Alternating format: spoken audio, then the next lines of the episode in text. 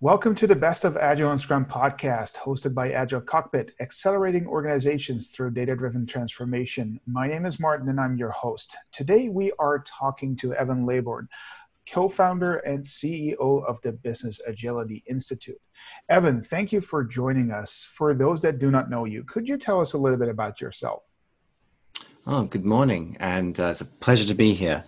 So, I've been doing Agile since 2003. I've been doing what we now call business agility since 2008, where it's it started in in my career started as as a as a sort of scrum master then an agile consultant. I never sort of got, got around to calling myself an agile coach. Um, i think i respect coaches to, and the skill of coaching too much to call myself a coach because i don't have some of those skills.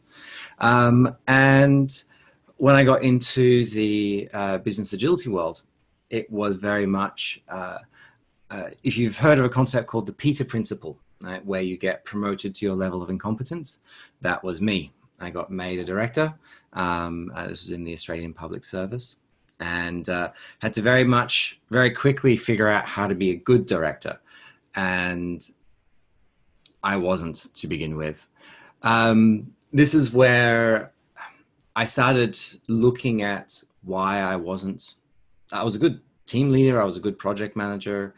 I was a good scrum master. But when I was exploring why I wasn't feeling like I was doing good at my job, I realized that the challenges that I was facing, coordination, like getting alignment between teams, that cooperation, um, uh, getting a getting the teams to deliver not what I want, but something that was important for the customer.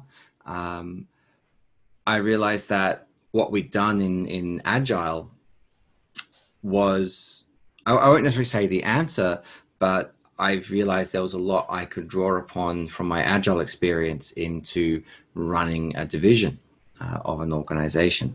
And once I made that aha moment, that's when sort of I started uh,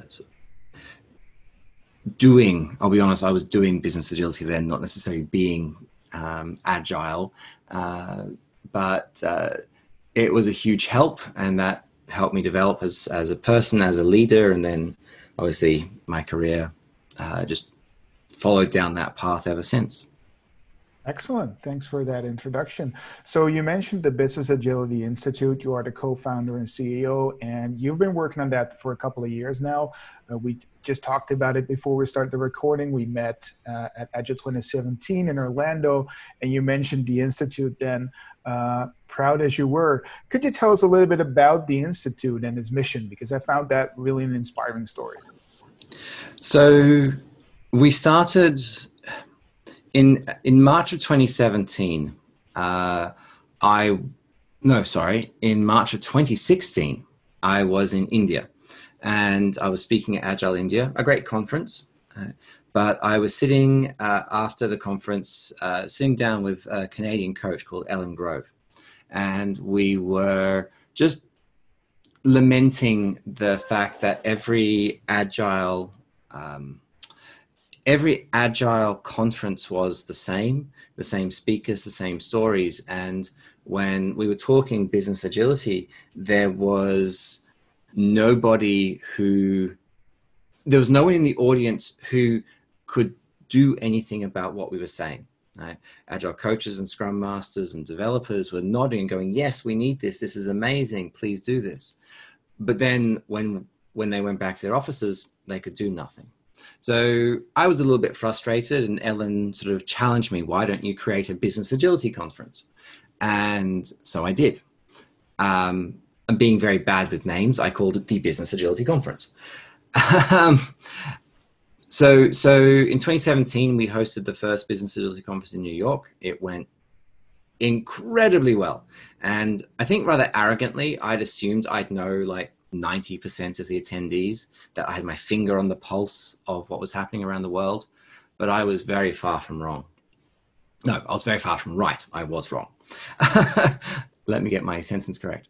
So I realized that there was a much more vibrant community than there was um, uh, than I'd ever imagined.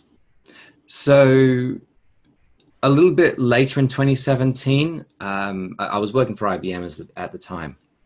And a little bit later, I had the op- personal opportunity to move back to Australia. I was living in Singapore. And so this gave me, I was at a crossroads. Do I stay with IBM? Do I move to IBM Australia? Do I join another consulting firm? Do I do something else? To be honest, I was sick of being a consultant. Right? That career wasn't something that was necessarily fulfilling for me personally. And so after we moved, we had this idea is okay, what is there that I can do that will support? And I thought about the conference. I don't want to run conferences. I enjoyed it, but that's not, I'm not an event manager. I thought about what I enjoyed about the conference, which was the community.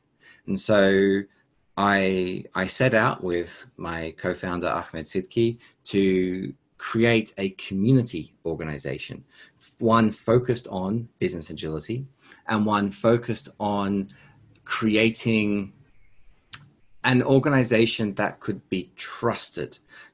We don't do consulting, we don't do training, we don't do certification. There's many, many, many other organizations out there that will do that. But we want to be an independent voice or a standards body right for business agility. We do research. We have six research teams around the world right now uh, exploring sort of deep wicked problems. We have uh, a number of community events that obviously we still have our flagship events in new york. We actually just came back from new york just before covid-19 hit. Um, we have events and communities in brazil in indonesia all across india across Europe, uh, it, uh, Colombia, you name it, we we have a community somewhere nearby. So that's been the journey over the last three years in creating this almost, yeah, almost heading towards four years now, and we've just been creating this, creating and supporting this community because again. Uh, I'm learning every day. I learn more about the community than I knew before, which is such an amazing experience. Excellent, and I, I figure you get to meet a lot of people. So, what would you say are are some of the greatest accomplishments that you've had with the institute, or or stories that you've heard from all those people that you speak to about what the institute has brought them? Um, so on a personal level, I know at least two different people who have started dating and gotten married because they met at one of our conferences. Oh wow! Um, which which I wasn't expecting when, but I suppose you get a social community going and people are going to meet. But all joking aside, we've helped people find careers. We've helped people find meaning. Um, uh, we've been supporting uh, new and upcoming thought leaders in in uh, both creating and sharing their ideas. We've shone a light on some of the poor behavior that's out there as well. Uh, we know people and organizations find us to be a very refreshing, authentic voice. Uh, so it's why people keep coming back uh, to our to our library on, on our website, to our events, and just talking to us um, our job there, our job, uh, what's that saying? Uh, a rising tide lifts all ships. Right? So we have been and are being the rising tide. We are trying to lift everybody up. And uh, a lot of people are finding a lot of personal value in being a part of that.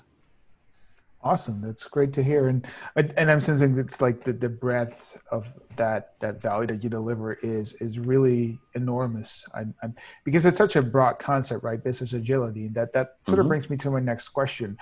It's one of those terms that could easily turn into a buzzword, right? I mean, a lot of organizations are mentioning it now. It's included in, SAFe, 5.0, for example. Um, you being the standards body, what would your definition of business agility be? Yeah. So I used to have a sort of a, a, a, simple definition. It's like business agility is the capacity and willingness of an organization to adapt to, create, and leverage change for their customers' benefit. But that's a cliche, to be honest. Um, it's pretty broad. It's all it's encompassing, basically. Yeah.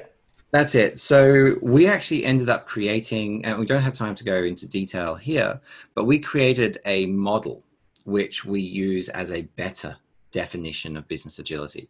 I call it the don't forget model because if you're going to transform an organization, here are all the elements that you need to touch on. So business agility touches on the customer. It's a customer-centric organization. The workforce, the board of directors, the, the, your partners. You can't. Uh, you're only as agile as your suppliers and your distributors and your vendors. Right? It touches on leadership in people management, in building sense of unity or one team, uh, strategic agility, incredibly important right now in COVID 19. Um, individual domains around growth mindset and ownership and accountability and craft excellence, um, and the operations of a business, process agility, enterprise agility, and structural agility. What it's not is agile outside IT. And in fact, interesting, in, early in my career, that's what I was defining business agility as. Um, and that was my immaturity in understanding at the time. Don't get me wrong, agile outside IT is valid and, and good, but it is a small part of the journey that is ahead of you.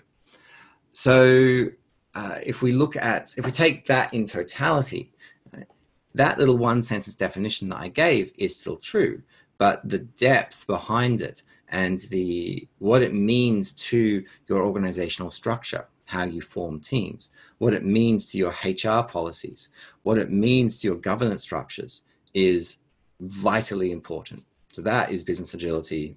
And again, uh, if you check out the library and look at the domains of business agility, you'll see a lot of the details which is there. And I, I like what you're saying because for a lot of people, it indeed means agility outside of IT, but there's so much more. And because agility outside of IT just typically keeps it within that organization, right? And as you mentioned, there's suppliers, there's customers, there's all kinds of parties involved in this picture, and it's important to to look at those as well. That's it. Excellent. It's, it's I don't. I think a lot of people have forgotten about systems thinking. It was very popular in the yeah. in the eighties and nineties, uh, and you got a small resurgence in the sort of mid like about 2010 2012 but you don't hear um, enough of it these days but systems thinking is is very much the key uh, your software division is is a small component of of the flow of value. Uh, you can only be as agile as your least agile part. And if you have a really dynamic, agile software function, uh, but it takes you three months to hire the right person or 18 months to get a budget change uh, approved, um, then they're your, that's your restriction to agility, not how well you're doing Scrum in software. Absolutely. Absolutely. So, um, talking about business agility and organizations looking to achieve that, what what would you say is the biggest bottleneck or the biggest biggest pitfall that you see in those scenarios where organizations are actively working on it? So that's a very broad question. Um, obviously, the the cliched answer or the trite answer is it depends, and it depends right. on each organization. But you don't want to hear it depends. So let me go a little bit deeper into into that. I would say there is a few common elements. So first of all, from our research, we know that the number one predictive key predictive indicator for transformation success is the transformation of finance and your funding models. Um, that is the number one predictive indicator. It doesn't mean if you don't do it, you're going to fail. It just means that uh, if you do do it, it correlates incredibly strongly to success. Um, so having some engagement from finance with finance, whether that's a full on financial transformation, adopting lean accounting or, or, or beyond budgeting concepts or, or, some of the agile accounting standards, then it, it doesn't have to go quite that far, though obviously it's good if it does. The other area that I think organizations fall down upon is their governance and how they measure. I don't mean measure the transformation, I just mean measure people in general. The KPIs that most people are held to are financially driven. How many widgets did we sell? Uh, what is our um, revenue or profit for this quarter? And there's a great saying, and for the life of me, I forget who said it. Um, you get the behavior that you measure. Probably Deming or Senge or something. Um, Probably, and um, this is very true. If you measure purely financial measures, uh, metrics, trends, then you will skew the organization only to those financial trends. But a healthy organization needs to care about other things as well. You still need to care about finance, absolutely. But a healthy organization looks at other things. It's, it's like going to the gym and only working like, and skipping leg day because leg day is not important. All right. It's you never skip leg day. You got to have you got to exercise everything. I say that as someone who doesn't go to the gym ever. so so I am probably hypocritical using that as a metaphor. That's fine. It, it, it paints the picture, so it's perfectly fine. Thank you for that. So so that just to summarize the, the the two common sort of pitfalls that I'm hearing is we don't necessarily always measure or organizations don't necessarily always measure the right things. It, it's mm-hmm. too um, too focused on money alone, and money alone should not be the measurement. Uh, and then on the other end of the scale, there's you you need finance, right? You need finance buying. You need that agile budgeting, that lean agile budgeting, for example, to be in place because otherwise that's going to be the biggest constraint within the organization. Correct. Absolutely. Excellent. And on that, that last topic, I actually spoke to to Rami Sirkiä. I'm not sure, Evan, if you know him. Um, he's a he's an SPCT and he's an expert on lean agile budgeting. Uh, I spoke to him a couple of weeks back about this topic. So for uh, people listening to this podcast, if you want to learn more about lean agile budgeting, uh, go to our podcast list and and go back to that. Um, so Evan, final question for you. Um, do you have any thoughts on what the next big thing is going to be in the business agility paradigm? My crystal ball has never been overly shiny. Um,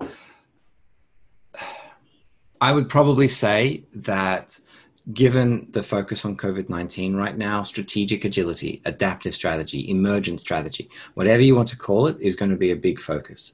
The ability for an organization to adapt their, their organizational strategy, their strategic initiatives, and have those change dynamically as market changes.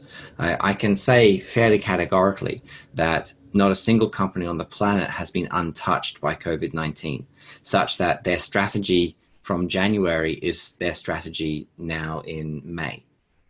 Right. Right. In in four months, three months, two months, organizational strategies have been completely ripped apart. And those organizations that have that strategic agility business agility muscle memory who are able to um, uh, who, who have learned how to adapt. They're the ones who have been able to adapt to covid-19 effectively and quickly. Uh, um, those organizations who who can't uh, they're the ones who are just jumping from decision to decision from internal crisis to internal crisis because they're not good at that adaptation. Um, uh, if I can do a very quick pitch, we have a conference coming up in four weeks called Emerging from uh, from Crisis, um, which, depending on when this gets published, I'm not sure when that's going to be. But, yeah, I was going to ask um, what's the date of the conference because I'll try to uh, publish uh, this as soon as I can. But June 17, 18, 19. But the entire per- point of this is to showcase companies that have that muscle memory, who have learnt from prior crises, um, whether it was the global financial crisis or the Arab Spring, um, those who have built a culture of ad- adaptability. Like Bertog, we have them speaking. They're not on the website yet. They're going to we're going to be adding them to the website very shortly. We just spoke to them yesterday. Right? But these companies who've got that ability to adapt and and when COVID nineteen emerged, it, it's bad. It is probably one of the worst, or the biggest impacts of a crisis globally, right? Uh, for most organizations. Though interestingly, we also have the CEO of a very large Turkish financial service, uh, financial organization. And as they say, um, we have crises all the time, so the, we're used to this. Um, but it certainly is a massive impact. so we've invited these speakers who have gone through crisis, who've come out the other side and have this culture of adapt adaptability. And I think to get back to your question, that is going to be the big focus. How do we create strategic agility uh, as, a, as a domain of business agility inside organizations so that when uh, the next wave of COVID 19 comes or the next crisis that we cannot predict by their very nature comes, organizations are, they've, they've got that muscle memory. They know how to respond. Awesome. Evan, thank you again for your time. Great conversation. Thank you for everybody else for listening. Please leave us your feedback and hope to see you next time. Thanks, Evan. Thank you.